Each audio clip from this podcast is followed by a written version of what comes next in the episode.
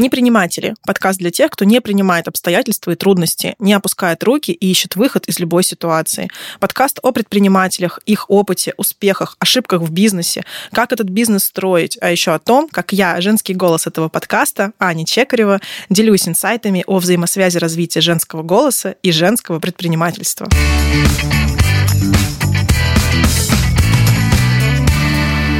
Заключительный выпуск второго сезона подкаста «Неприниматели» посвящен теме инвестиций, а именно инвестиций в образование. Тренинги, мастер-классы, курсы повышения квалификации, получение новых знаний с помощью книг, менторов – все это помогает развиваться и является инвестициями в себя и свое будущее. В частности, развивать голос помогают уроки по технике речи и вокалу, управлять им тренинги по публичным выступлениям. Нас убеждают не аргументы, которые можно проанализировать, а тон и темперамент, манера речи, то есть сам человек, сказал английский писатель и переводчик Сэмюэл Батлер. Именно поэтому ваш голос – это важный инструмент в общении, в семье, в обществе и в бизнесе. А о том, как развивается бизнес-образование в России, поговорили эксперты заключительного блока марафона непринимателей «Голос женского бизнеса», проходившего в рамках Евразийского женского форума. Модерировать блог буду я, соосновательница студии по производству креативного контента Rise and Shine Аня Чекарева. А сам блог мы начали с дискуссии на тему коучинг, стартапы, инвестиции и бизнес-образования. Вместе с SEO и сооснователем в компании Нери Татьяной Александровой, с сооснователем и SEO в компании Мишка Ай Светланой Захаренковой, SEO Делимобиль Еленой Бехтиной и соосновательницей Синемут, советником в IT-компаниях, амбассадором бизнес-программ нетологии Дарьей Мингалиевой. Беседу открыла Дарья. Она поделилась, с какими трудностями она столкнулась на пути предпринимателя и какую роль в ее бизнесе играют образование и консалтинг.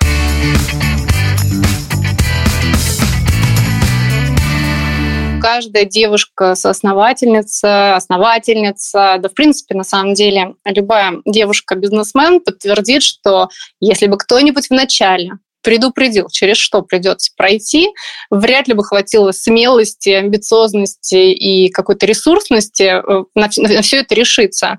Поэтому, наверное, дорогу осилит идущий. А, не было никогда вот так, чтобы прям совсем легко, всегда было интересно. Вот. И, конечно, на этом пути невозможно пройти одному. То есть у меня есть кредо, я его продвигаю, я верю, что вы сильны настолько, насколько сильна ваша команда. И для меня э, усилия которые прикладывались в области там, образования, консалтинга, они были какими-то естественными. Когда мы начинали, ну, то есть я сталкивалась с такими задачками, ну, в которых у меня не было опыта. И чтобы этот опыт получить, я активно использовала свой нетворк, я активно привлекала консультантов, экспертов, советников. Например, мы не знали, как выйти с пиаром на американский рынок. Я спрашивала, кто через это уже проходил. А когда нужно было вставать на полки в ритейл в США, я до этого в жизни не, не работала с NVIDIA, Eldorado и прочим, я не знала, какая будет структура. Опять же, я искала ребят на рынке, которые мы могли дать крутой совет. Помимо всего прочего, такого разового консалтинга мы внутри команды построили, мне кажется, такой сетевой эффект э, сообщества, которое нас поддерживало. То есть у нас были такие негласные а, адвайзеры, так и настоящий адвайзери борт, то есть мы начали включать в а, совет э, директоров, в принципе, строить для себя такую конструкцию, как advisory board. Что это такое? Это люди, обладающие определенной мощной экспертизой, э, которые регулярно включаются в твой бизнес, ну, уже не на основе обычного консалтинга, а на основе таких долгосрочных партнерских отношений в виде опциона, который ты выделяешь а, и ожидаешь, что вы будете работать долго. Вот, и я могу сказать, что мне кажется, сейчас э, умение правильно купить, аутсорсить мозги а, значительно экономит время. Это гораздо дешевле, чем ну, набивать шишки самим. Я еще верю в такой лайфхак, я очень многим рекомендую взять, когда ты строишь стартап, на самом деле выгоднее взять э, команду там middle plus, плюс-минус middle а, уровня, и сделать такую надстройку в виде покупки менторства с рынка.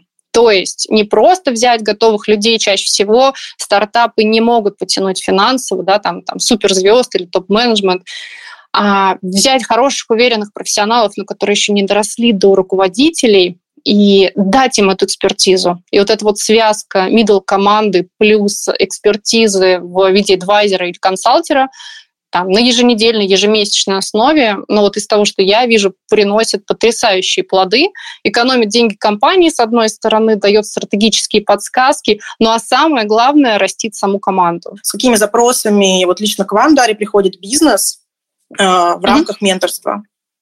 Мне кажется, основных э, запросов три. На первом месте стоит формирование команды, команды продуктовой, команды маркетинга и команды продаж, как это все вместе связать, какие KPI нужно поставить, как они должны взаимодействовать, вообще куда мы движемся и что делать в этом всем направлении. То есть, по сути, это ответ э, про то, как вообще расти. А второе большое направление – это запрос на выход на международный рынок, то есть сейчас на самом деле в, в России, ну, мне кажется, очень многие осознали о том, что можно быть международными, пробовать, и онлайн он ограничен на самом деле.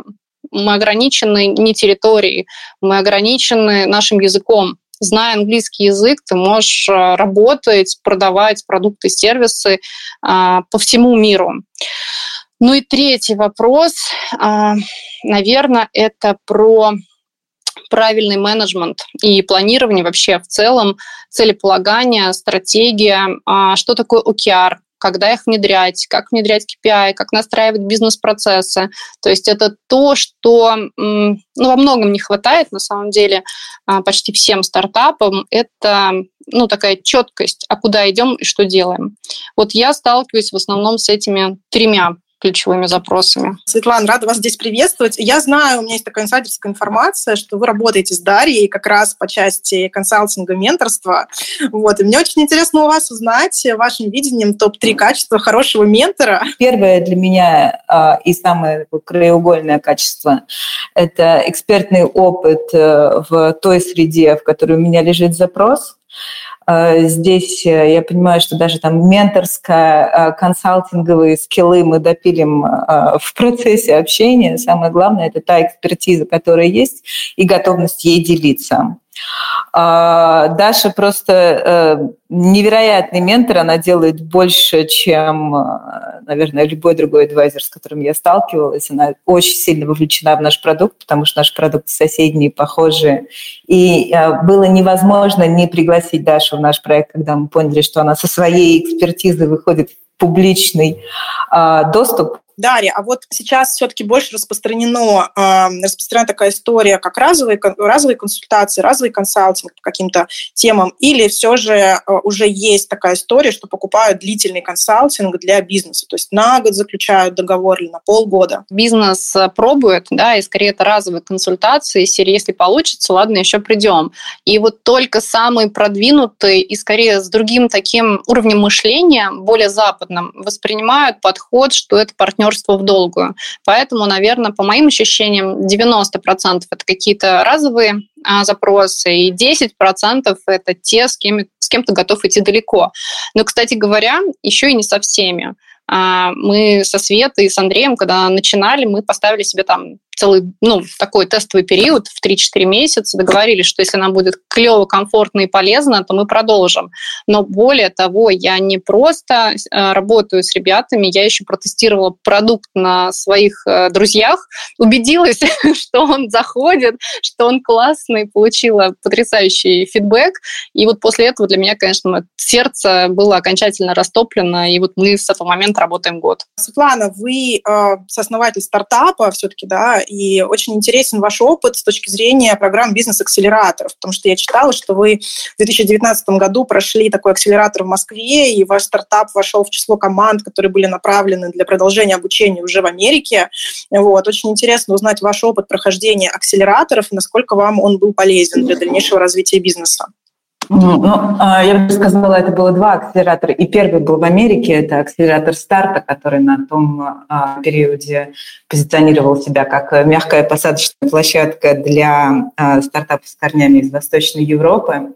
И в 2018 году с одним только прототипом и идеей продукта мы улетели в Нью-Йорк, где провели 4 месяца и учились и пиару, и бизнесу, и всему, чему только можно было.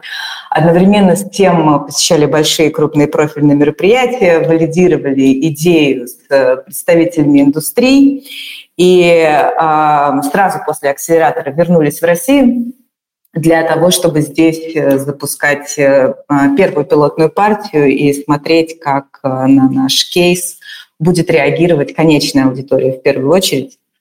А, и тут случился акселератор Сбер 500, о котором вы упомянули, и его программа для нас прошла уже совершенно по-другому, потому что есть очень большая разница с идеей и прототипом ты принимаешь участие в акселераторе, или есть уже какой-то конкретный готовый продукт, и можно тестировать и отрабатывать эти знания, механики, лайфхаки, которые ты получаешь в процессе обучения от менторов – Поэтому, наверное, и выхлоп э, очень большой мы получили, да, именно от этого участия э, в первой акселерационной программе Сбербанка совместно с 500 стартапами. Я хочу подключить также к нашей беседе Татьяну Александрову, э, сооснователя компании Нейри. Компания Нейри – это тоже стартап, и компания привлекла в этом году 360 миллионов рублей от фонда поддержки проектов национальной технологической инициативы.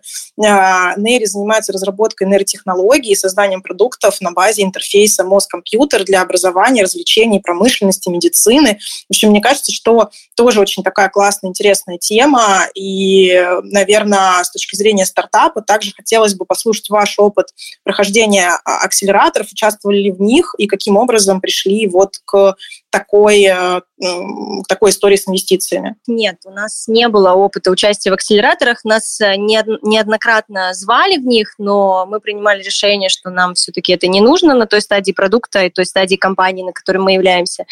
Э, с точки зрения инвестиций, почему решили привлекать, но ну, мне кажется, это довольно очевидно. Все компании, большинство компаний, которые осознанно подходят к этому вопросу, понимают, что рано или поздно для того, чтобы сделать такой э, действительно скачок э, в R&D или в продажах или в маркетинге, требуются дополнительные инвестиции. Это именно то, Э, что мы сделали? Э, мы, конечно же, столкнулись э, с некоторыми сложностями, связанными с эм, поднятием раунда инвестиций, потому что если говорить о нашей отрасли, это нейротехнологии, это что-то совсем новое, то, к сожалению, не государственные фонды, обычные фонды российские, они пока не готовы вкладываться в эту индустрию. Для них это слишком рано, они пока не наша компания, в целом индустрия, они пока присматриваются к ней. Всем очень интересно, но они пока смотрят. Если говорить про американские фонды, Американские фонды вкладывают деньги в нейротехнологические стартапы, но это требовалось полной релокации, а это был ковид, и это было абсолютно невозможно, поэтому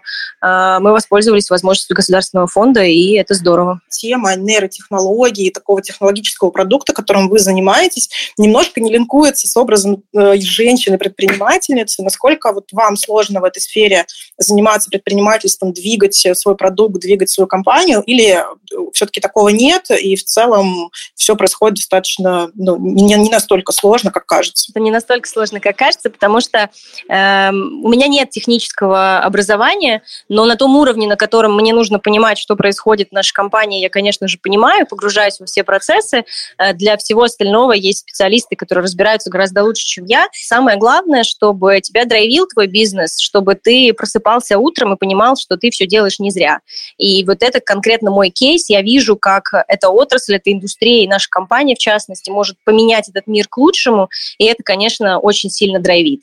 Э, конечно, в нашей компании чуть меньше женщин, чем хотелось бы. Пока что во всем топ-менеджменте я девушка одна, все остальные мужчины, но я думаю, что это вопрос времени. И главный интерес, конечно, главный интерес. Мне хочется дальше передать слово Елене Бехтиной, SEO э, компании «Делимобиль». Поделитесь, пожалуйста, своими взглядами на бизнес-образование и менторство, и, возможно, вот у вас есть э, какие-то советы, как у SEO успешного уже ныне бизнеса. А, что вы можете сказать предпринимательницам, которые нас слушают? Для меня, на самом деле, два варианта таких я вижу как бы лучшего обучения бизнесу. Да? Это первое – обучение на практике, learn by doing, когда ты чего-то не знаешь, нужно просто постараться начать это делать, да, и, собственно говоря, может быть, набить какие-то ошибки, э, попробовать самостоятельно их сделать и уже обучиться, так скажем, на своих ошибках. Потому что чем больше ты пробуешь, тем выше шанс на самом деле на результат. И второе, это то, что говорили коллеги да, до этого, действительно обучение у других, либо у твоих peers, э, людей, которые делали что-то то же самое, что и ты, или у менторов, да, и здесь, на самом деле, я вот э, как бы хочу еще, наверное, рассказать, много говорили про менторов, у меня тоже есть ментор, который, с которым я познакомилась, правда, он пришел как бы не, не так, когда я искала, да, кого-то, а я начинала свою карьеру в компании Procter Gamble, у меня там появился ментор, он э, сейчас тоже успешный SEO, и мы как бы сохранили связь и продолжаем вместе с ним общаться и коммуницировать, поэтому, мне кажется, Э, не все... иногда можно найти ментора вот просто, когда ты с кем-то общаешься в каких-то сообществах и так далее, и э, надо понять, кто тебя вдохновляет своим примером, да, и почему, и чем ты можешь у него научиться. И, соответственно, э, потом обязательно поддерживать с ним связь, держать контакт, быть в том числе тоже ему полезным, потому что когда эм, он мне предложил, да, быть моим ментором, я тогда была еще совсем молодая, бренд-менеджером, потом какое-то время мы поработали, и через э, некоторое время я стала уже маркетинг-директором digital-компании. И он ко мне пришел за советом сам и попросил сделать э, ему менторство по digital-трансформации бизнеса. Вот. И на самом деле это очень здорово, потому что вот такие вот связи иногда могут быть. И второй момент, про который, мне кажется, не очень много говорили, но э, очень важно, менторы, коуч действительно здорово, но в том числе, мне кажется, важно найти правильное комьюнити единомышленников, да, людей, которые уже попробовали сделать то, о чем ты мечтаешь, комьюнити предпринимателей, да, понять, как ты можешь быть полезным э, для них, быть с ними всегда на связи. У меня есть вот такой тоже пример из жизни – я развивалась в маркетинге долгое время до того, как я стала SEO, и э, в какой-то момент я поняла, что в маркетинге очень мало вообще источников знаний, ну их практически нет, э, таких, скажем, up-to-date, да, которые э, последние тренды, технологии, да, есть конференции, но на конференциях не всегда говорят э, все, что работает на самом деле, да, есть книги, но и книги очень быстро устаревают, потому что маркетинг развивается очень быстро, да, есть статьи, но, опять же, их сложно найти, консолидировать, и я решила вместе с, там, со своими партнерами сделать клуб маркетинг-директоров. Именно с целью обмена знаниями и опытом. У нас сейчас в этом клубе уже 150 примерно-200 маркетинг-директоров крупнейших компаний, и это работает очень круто, потому что мы как раз создаем то комьюнити единомышленников, кому ты можешь написать, позвонить, встретиться и просто сказать, ребят, а что вот здесь у вас работает, как это работает и так далее. Это абсолютно бесплатная история, когда и ты сам э, делаешь такой contribution да, в развитии комьюнити, и тебе помогают. И на самом деле это очень здорово, мне кажется, тоже в том числе один из трендов, поэтому э, вот это как еще один такой вариант, как, где и у кого можно учиться. Как вы видите, какой процент в рамках бюджета на развитие бизнеса должен быть заложен на обучение сотрудников и топ-менеджмента компании от общей суммы вот в процентах? Давайте, наверное, начнем с Елены. Это будет очень маленький процент от, от выручки, с одной стороны, да, но э, как бы тут даже сложно сказать, что это, наверное, будет меньше процента, просто если взять все на, весь наш оборот, но тем, тем не менее, безусловно, это достаточно значимая сумма, мы э, вкладываемся в развитие наших сотрудников и отправляем их на конференции, но в том числе за счет там, э, моего, в том числе широкого нетворка, у нас очень много и бесплатных возможностей э, для того, чтобы привлечь каких-то коллег с рынка для менторства и коучинга. Спасибо большое, Елена. Светлана. Не скажу сейчас, в каком проценте она соотносится там, ни с фотом, ни с маркетингом, бюджетом, с чем ее можно соотнести. А, я только знаю, что мое обучение в силу небольшой величины команды, это всего лишь где-то 35 э, пока что человек, э, надеемся, что сумеем пополнить к Новому году до 60.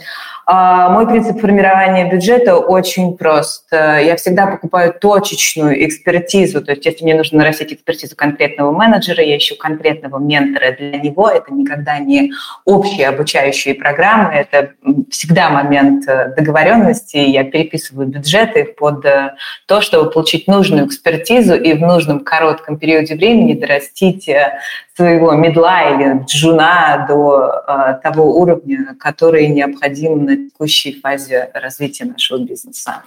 Поэтому затраты могут составлять от 30 тысяч рублей в месяц от нуля, скажем так, до 30 до там, больших цифр. Дарья? Ну, у меня тоже была строчка в бюджете всегда на консалтинг. Я бы здесь говорила, вот э, Лена очень правильно подчеркнула, что все зависит от стадии и от объемов.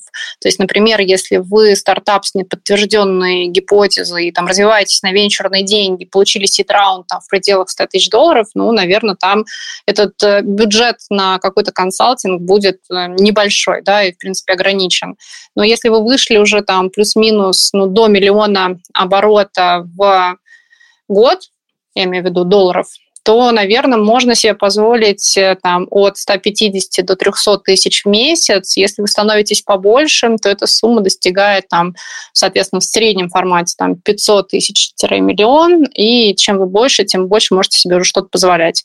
Наверное, вот такие цифры самые здравые. Но если вы ни разу не брали консалтинг, начните с того, что там, не знаю, первые 5, 10, 15, 30 тысяч в час заложите это как первые 2-3 консультации, которые вы проведете в ближайший месяц, и посмотрите, насколько они эффективны. Потому что здесь нужно оценивать именно применимость тех э, знаний, которые вы получили, а не просто выделенный бюджет. И Татьяна, Слушайте, у меня немножко по-другому это работает. Я не знаю, как это будет работать у меня на более поздних стадиях. Мне кажется, очень важно разделять. Э, мы сейчас говорим про консалтинг там, компании, например, э, когда тебе нужно устроить там, какой-то тренинг для руководителей, или про индивидуальное обучение. Если мы говорим про индивидуальное обучение, то я не верю, что э, ну, насильно мил не будешь. И в нашей компании мы стараемся набирать вообще, в принципе, весь персонал такой очень интересующийся, который хочет развиваться сам, и у нас действует правило, что ты приходишь, ты хочешь какой-то тренинг, ты приходишь, мы его оцениваем, сколько он стоит, и чаще всего мы оплачиваем 50 на 50. Например, э, с английским языком мы покрываем твои расходы, если по результатам какого-то времени ты пока подтверждаешь, что у тебя повысился уровень, чтобы мотивация была, потому что когда человек ничего не платит, мотивация у него намного ниже.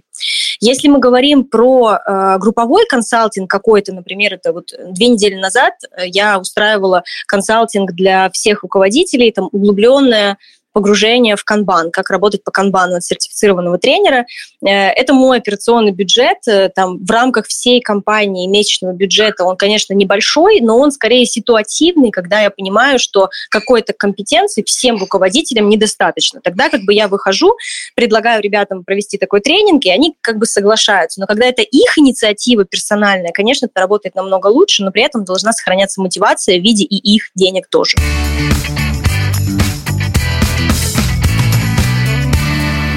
Мотивация и ответственность – важный элемент в собственном обучении и образовании сотрудников компании.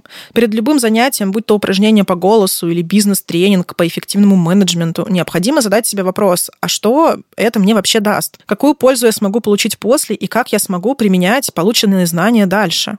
Желание постоянно развиваться и идеи непрерывного обучения уже вошли в привычку и встроились в образ жизни миллениалов и зумеров. А с какими сложностями сталкиваются люди старше? Как сделать цифровизацию удобной для поколения поколения X. Об этом рассказала руководитель продукта МААС «Московский транспорт» Ольга Наян.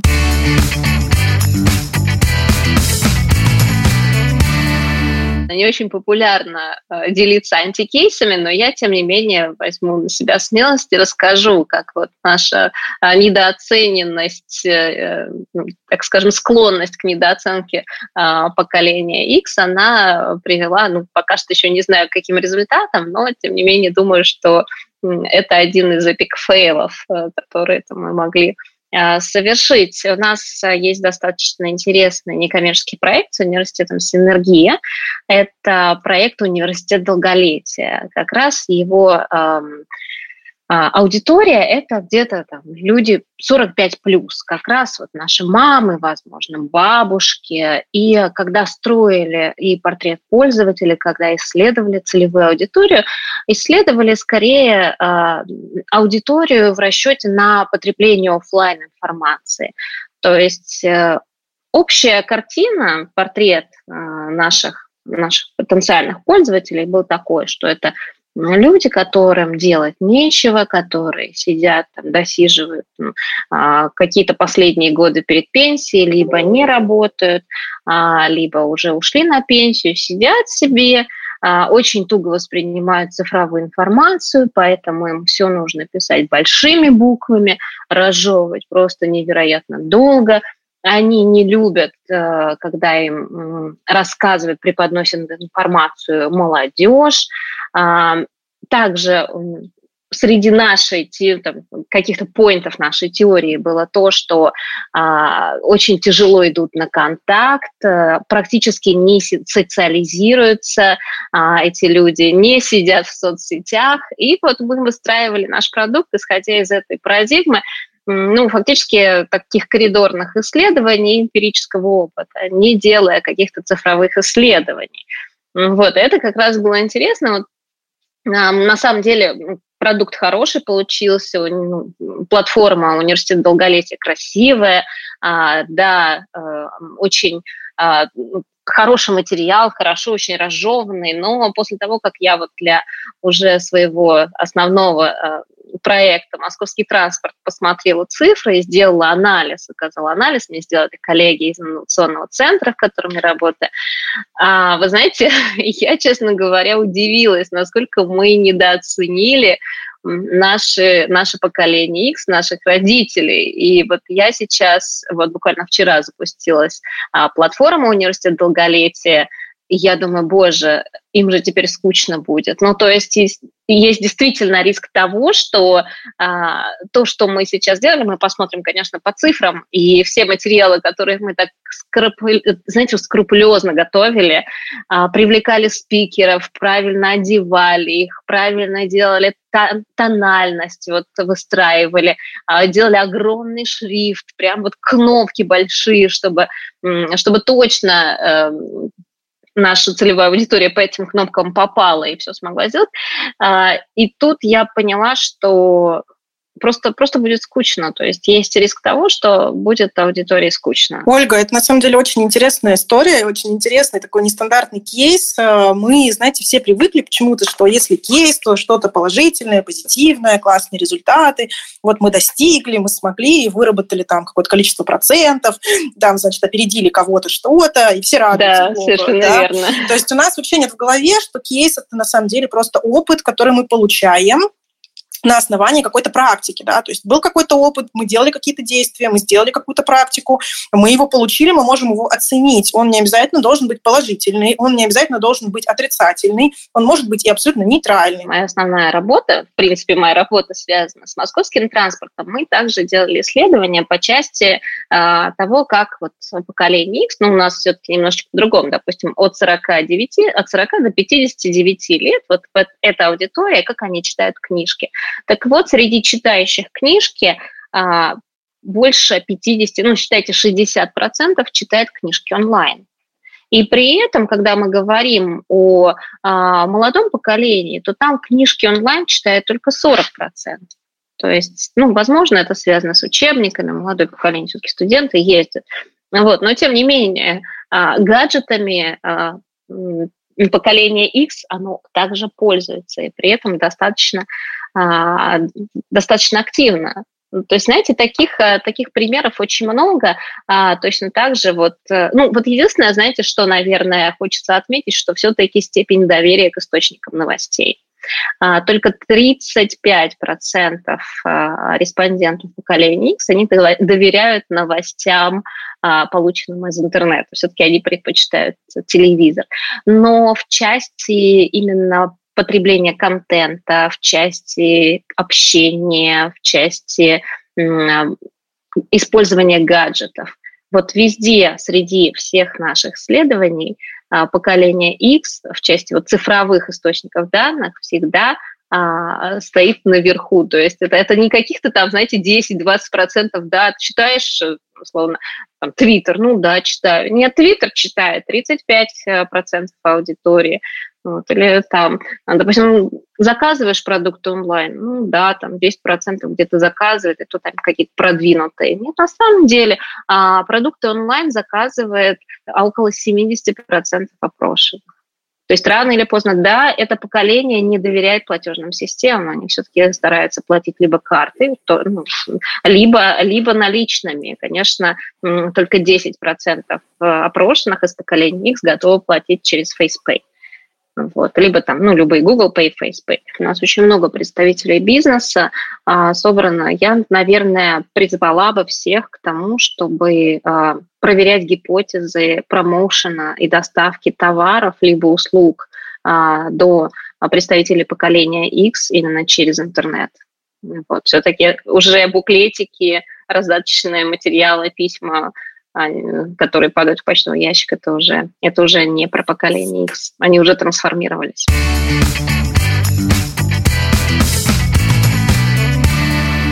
Голос поколения, как и наш собственный, меняется. Он может звучать тише, громче, ярче, скромнее, уверенней. Как отметила Ольга, необходимо пересмотреть взгляды относительно взаимоотношений поколений X, гаджетов и цифровизации. Все уже давно изменилось, и привычки потребления тоже. А как изменилось корпоративное обучение и какие нюансы нужно учитывать? Про это рассказала директор по маркетингу компании Training Space Мария Волкова.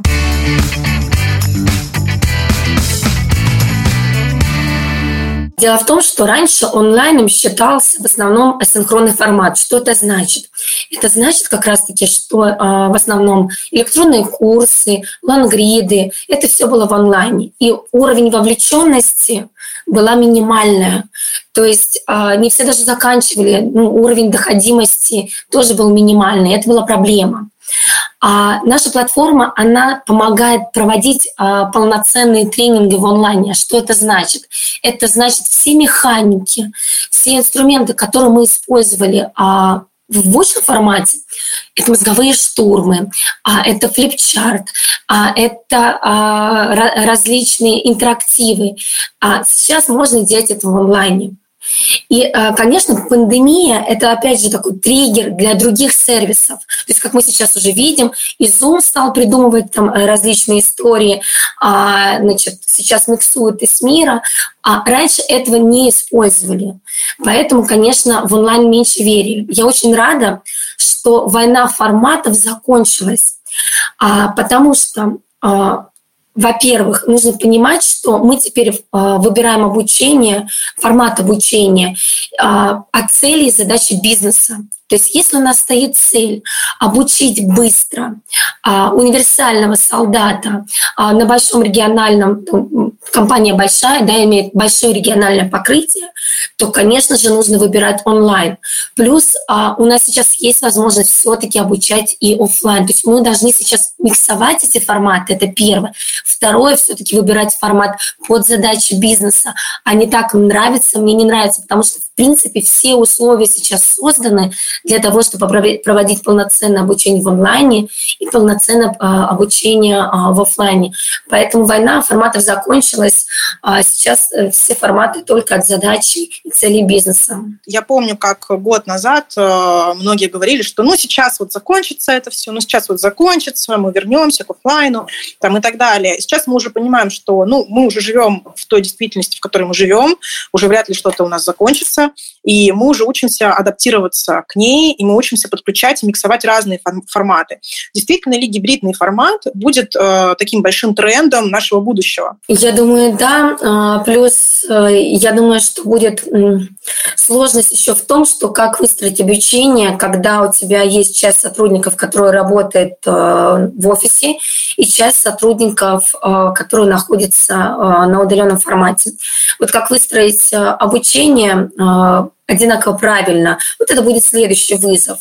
Но я думаю, что да, с нами гибридная и формат обучения, с нами уже надолго, и надо как-то приспосабливаться. Интересный такой аспект, что э, именно ваша компания может э, также поддерживать обучение и э, в регионах. Да? То есть вы можете очень быстро проводить адаптации сотрудников в регионах, и вот эта вот скорость сейчас, мне кажется, тоже играет такое ну, важное значение, тоже является таким трендом. Скорость адаптации сотрудников. Потому что даже вот по данным Sure.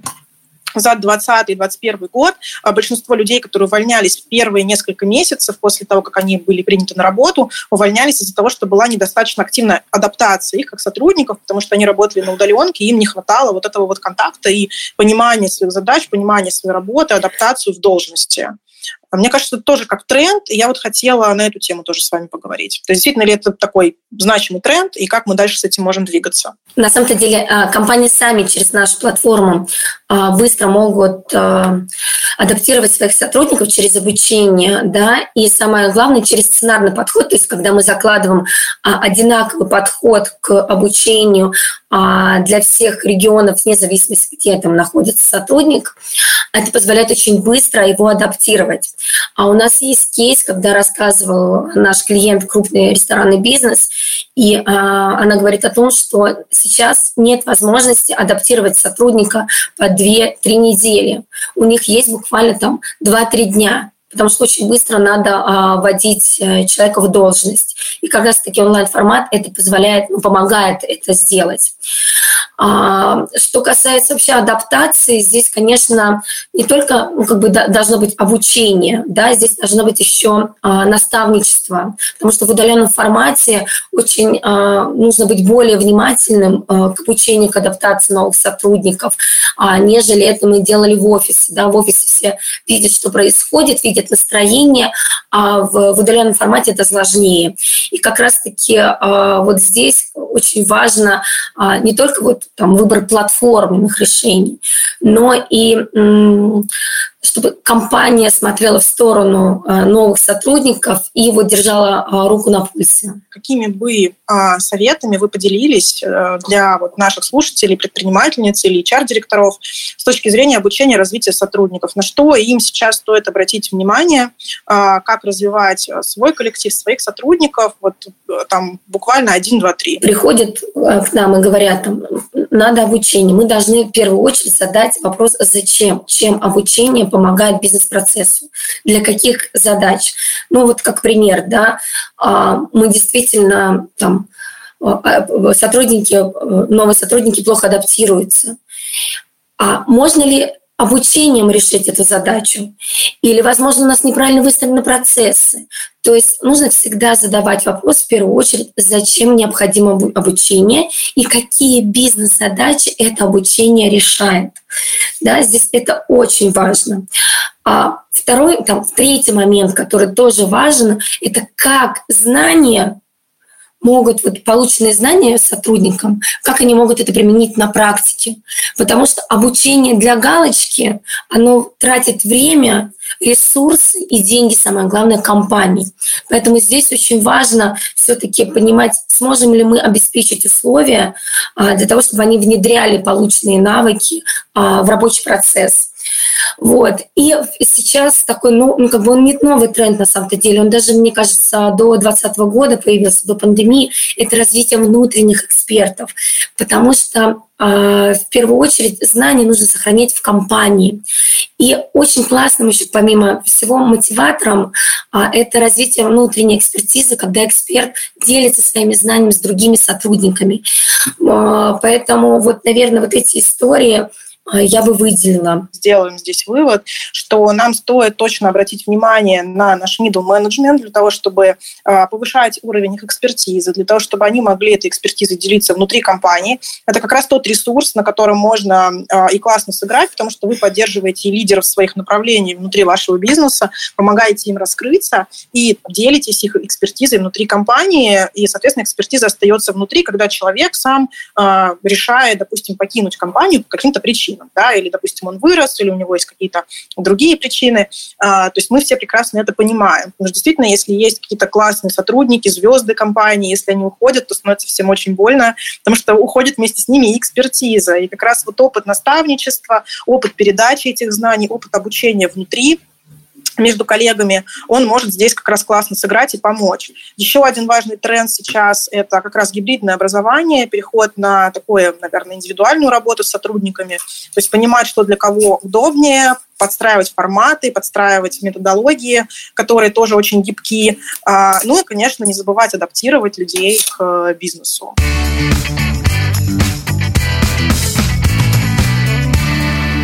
А как работать с командой, быть учителем-вдохновителем и при этом руководителем? Чем отличается управленец от лидера? И какая она, современная женщина-руководитель? Рассказала заместитель президента председателя правления Банка Открытия, руководитель комитета по развитию женского предпринимательства «Опора России», а еще мать троих детей и инвестор Надия Черкасова.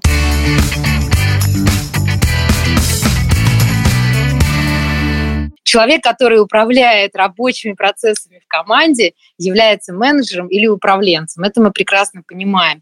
Но здесь очень важно помнить, что в задачи менеджера входит э, четыре ключевые функции. Это планирование. Вот я, я, знаете, даже прошу записать, если кто-то слушает, и запомнить э, эту классику. Планирование, организация, мотивация и контроль. Неважно, чем управляет, но все эти четыре функции работают, э, планировали мы что-то делать, рассказывали мы команде, куда мы планируем идти, как мы организуем, свой процесс, мы понимаем, что вот этот человек отвечает за продажи, этот за маркетинг, этот за финансы. Или если это небольшая команда, даже если это два человека, четко сорганизоваться и договориться, у кого какая организационная функциональная роль.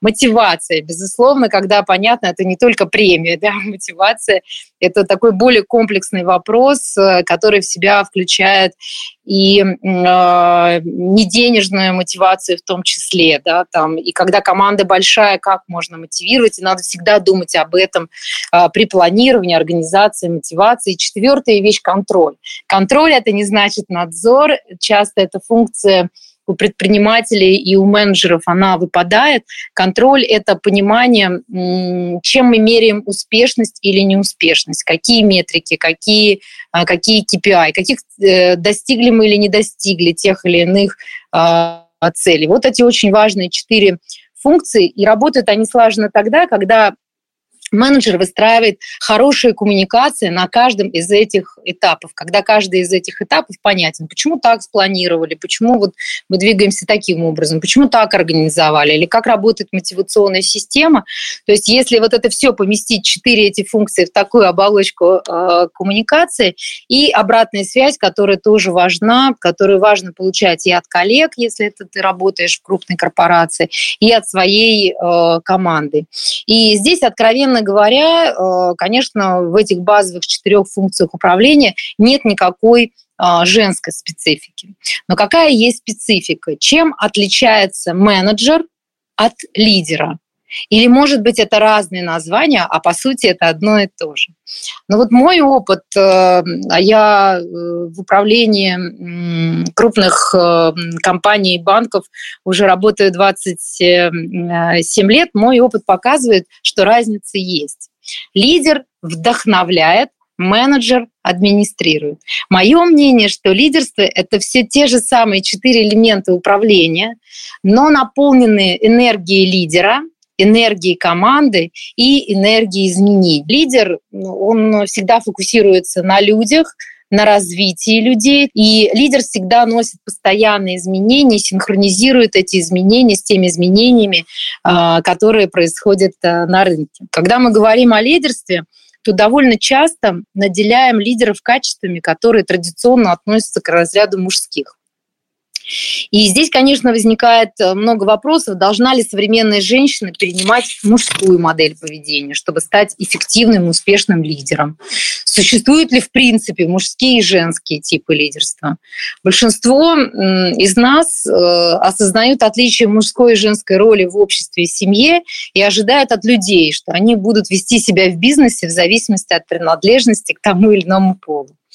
И именно эти наши ожидания часто не оправдываются, и заранее сформированные мифы и стереотипы рушатся. Поэтому здесь вот, знаете, так много вопросов всегда возникает, а есть ли женское лидерство? И здесь блестящий пример вот стереотипности подхода э, показывает эксперимент, который был проведен, я думаю, что, может быть, уже многие слышали, но я еще раз бы напомнила об этом эксперименте, который был проведен в 2003 году в бизнес-школе Колумбийского университета. Одной группе студентов дали прочитать текст о Хайде, женщине, которая построила успешную карьеру. Другой группе студентов дали тот же самый текст, но поменяли имя Хайда на мужское Говард. Обе группы попросили поделиться мнениями о стиле управления героини и героя. И и Хайди, и Говарда э, студенты оценивали как очень компетентных экспертов. Говард казался им амбициозным и целеустремленным, а Хайди слишком напористой и э, карьеристкой.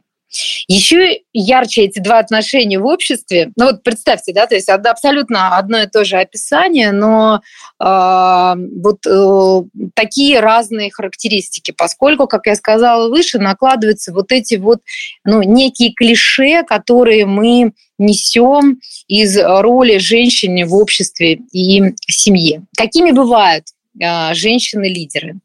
А, во-первых, ну, здесь нужно обязательно сказать, что у женщины есть право на лидерство, и мы сами должны разрешить себе этим правом пользоваться. Потому что очень часто мы сталкиваемся с таким подходом, который называется липкий пол, когда женщина сама ну, не уверена э, в себе и просто не позволяет и не разрешает себе пользоваться правом быть лидером. Даже тогда, когда ей предоставляется такая карьерная возможность, а, женщины часто отказываются. Есть исследования, что 30% а, женщин отказываются от таких позиций, от новых позиций в продвижении карьеры просто из-за неуверенности в себе, предлагая какого-то коллегу, либо говоря о том, что они, скорее всего, не справятся. Поэтому первое, вот нужно запомнить, что э, у женщины есть такое право и это право она должна себе сама разрешить. А, во-вторых, не реагируйте на стереотипы, а, поскольку ну, они, во-первых, недолговечные и лопаются так же быстро, как э, мыльные пузыри.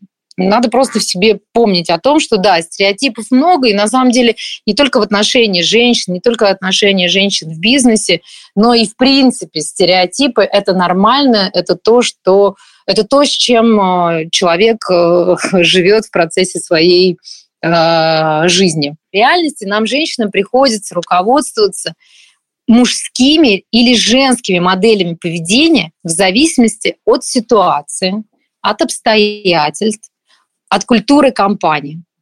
А, вы знаете, на одном из тренингов у меня был опыт заполнения опросника. Есть такой опросник Сандры Бэм, а, еще раз повторю, да, Сандры Б, маскулинность и феминность. И там 60 вопросов, и этот тест, кстати, доступен в интернете, и вы можете а, получить описание своего типа лидерства и черты, какие вас преобладают. И вы на самом деле, если попробуете их классифицировать для себя на некие стереотипно мужские или стереотипно женские, то найдете в себе сочетание и тех, э, и других.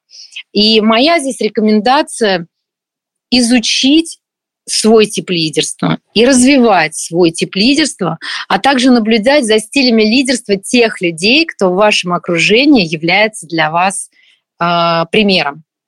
Ну, то есть вот еще раз очень важно запомнить, что в разные ситуации мы проявляем те или иные черты характера, мы проявляем определенные модели поведения. И нет на самом деле чисто мужского или чисто женского лидерства. Крайне важно развивать спектр стилей лидерства. Чаще всего мы, женщины, используем поддерживающий тип лидерства в сочетании с делегирующим подходом. Задайте себе несколько а, вопросов, прежде чем а, оценить свой тип лидерства, либо как бы ну, параллельно да, там, сделать, вот, заполнить такой опросник. Уверены ли вы в себе? Потому что, как я уже сказала, что э, женщину часто ограничивает не стеклянный потолок или какие-то ограничения внешние, а именно э, лип, липкий пол, и женщины часто приклеиваются сами к тем или иным стереотипам. Разберитесь в себе, какие у вас есть стереотипы. Второе, конечно, важно для лидера, готовы вы ли развиваться не только сама, но и развивать других. Знаете, очень часто на собеседованиях я спрашиваю, а что важно для для, для лидера. И, на мой взгляд, важно две вещи. Первое, насколько ты помогаешь э, своим сотрудникам, своей команде решать нестандартные ситуации. Стандартно они и так разберутся, и не нужно заниматься а, микроменеджментом. А второе, насколько лидер заинтересован в развитии других людей. И э, это очень важный вопрос, когда вот ну, создаешь э, команду, ответить себе на вопрос, что я не просто нанимаю человека на функцию, а готова ли я развивать этого человека. И это одна из важных таких задач. Поэтому создавайте себе репутацию лидера, который вкладывается в развитие своей команды, в развитие своих людей, даже если это один, два или три и а, человека. Я, может быть, не скромно скажу, но я знаю, что со мной вот хотят работать, потому что я двигаю а, людей вперед по карьерной а, лестнице. И одно, например, из моих правил – обязательно находить себе напарника или преемника, а лучше еще и преемницу девушку. Я всегда придерживаюсь этого принципа. Например, сейчас э, в банке открытия моя такая вот, знаете, напарница и человек, которую э, я развиваю, это мой заместитель, э, который ну, практически во всем может меня заменить э, в любой момент. И я считаю, что это очень сильная сторона лидера, которая позволяет развиваться самому лидеру дальше. Некоторые, наоборот, кстати, пытаются создать систему, в которой они незаменимы, и это очень ошибочная позиция, она ограничивает рост и компании, и команды рядом с такими управленцами.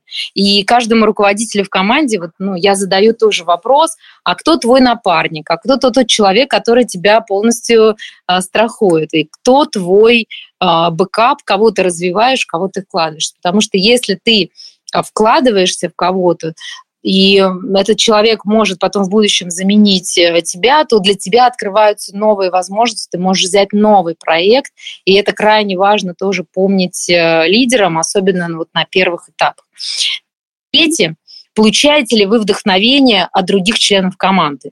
Это тоже очень важно, ведь важно не только вдохновлять как лидер, но и вдохновляться. И главным источником для женщины, конечно же, является ее а, команда, и это ее команда, ее семья дома.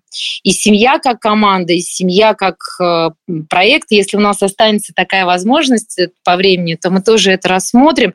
Но я бы просто для фиксации написала бы, что очень важно не только вдохновлять, но и вдохновляться и находить эти источники энергии внутри команды, как на работе, так и дома. И здесь, знаете, очень важен вот этот вот э, посыл, как мы приходим на работу, либо в свой э, бизнес. Очень часто есть такая установка, что вернуться домой, набраться сил и снова вернуться на работу, чтобы там их, э, ну, грубо говоря, и потратить. Да?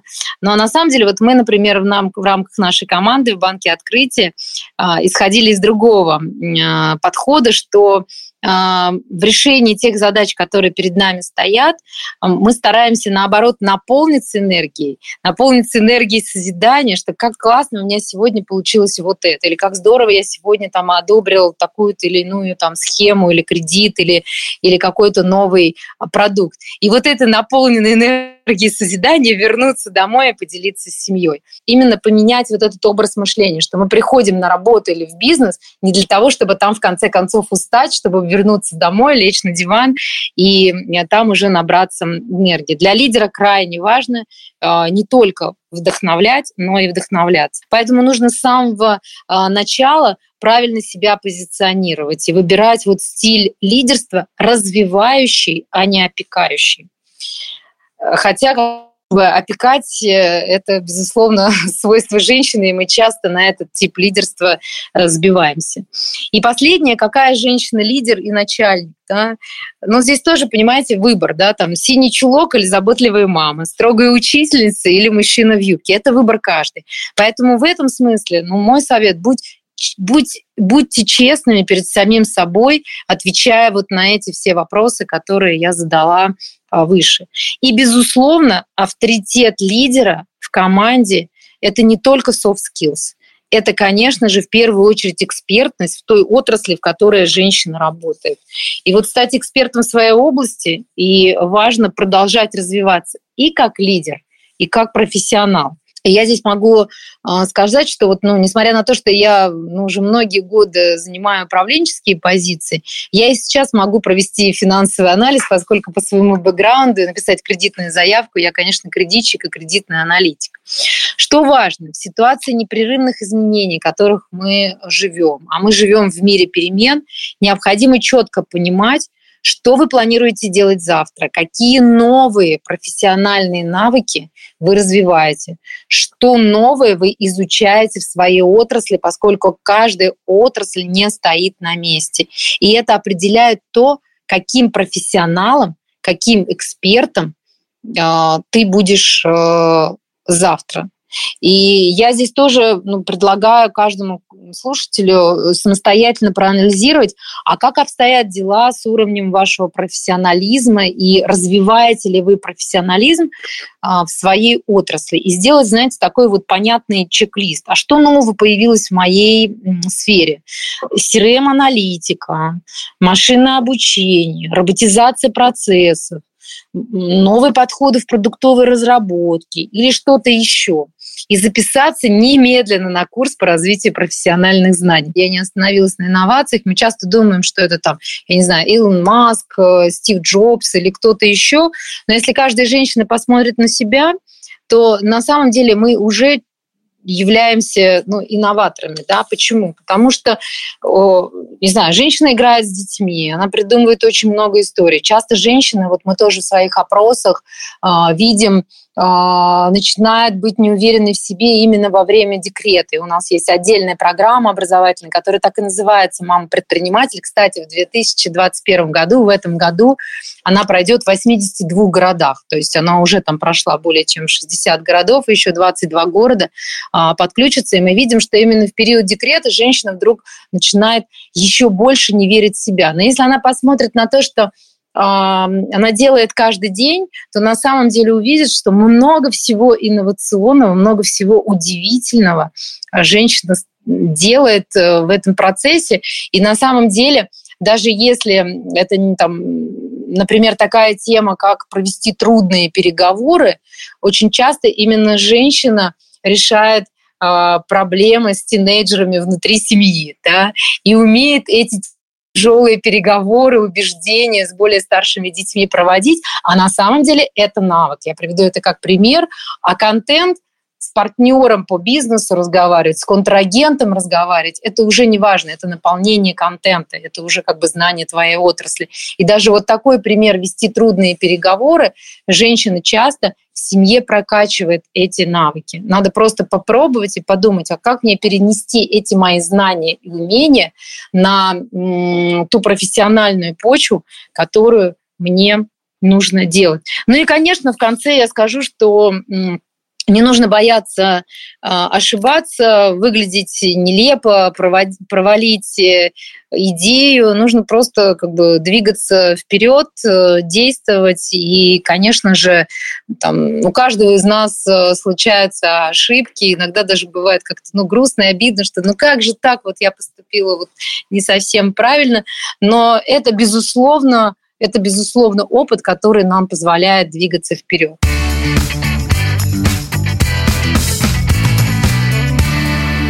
Быть уверенной в себе, развенчивать сомнения и стереотипы – это качество женщины-лидера. Но в первую очередь, чтобы быть такой, главное – разрешить себе право на лидерство. Все девушки, которых вы услышали, в рамках второго сезона подкаста «Неприниматели» в наших шести выпусках прошли весь этот путь. Они разрешили себе быть лидерами, они разрешили себе создавать бизнес с нуля, набирать команду, обучать ее, пробовать, ошибаться, двигаться вперед, менять мир к лучшему.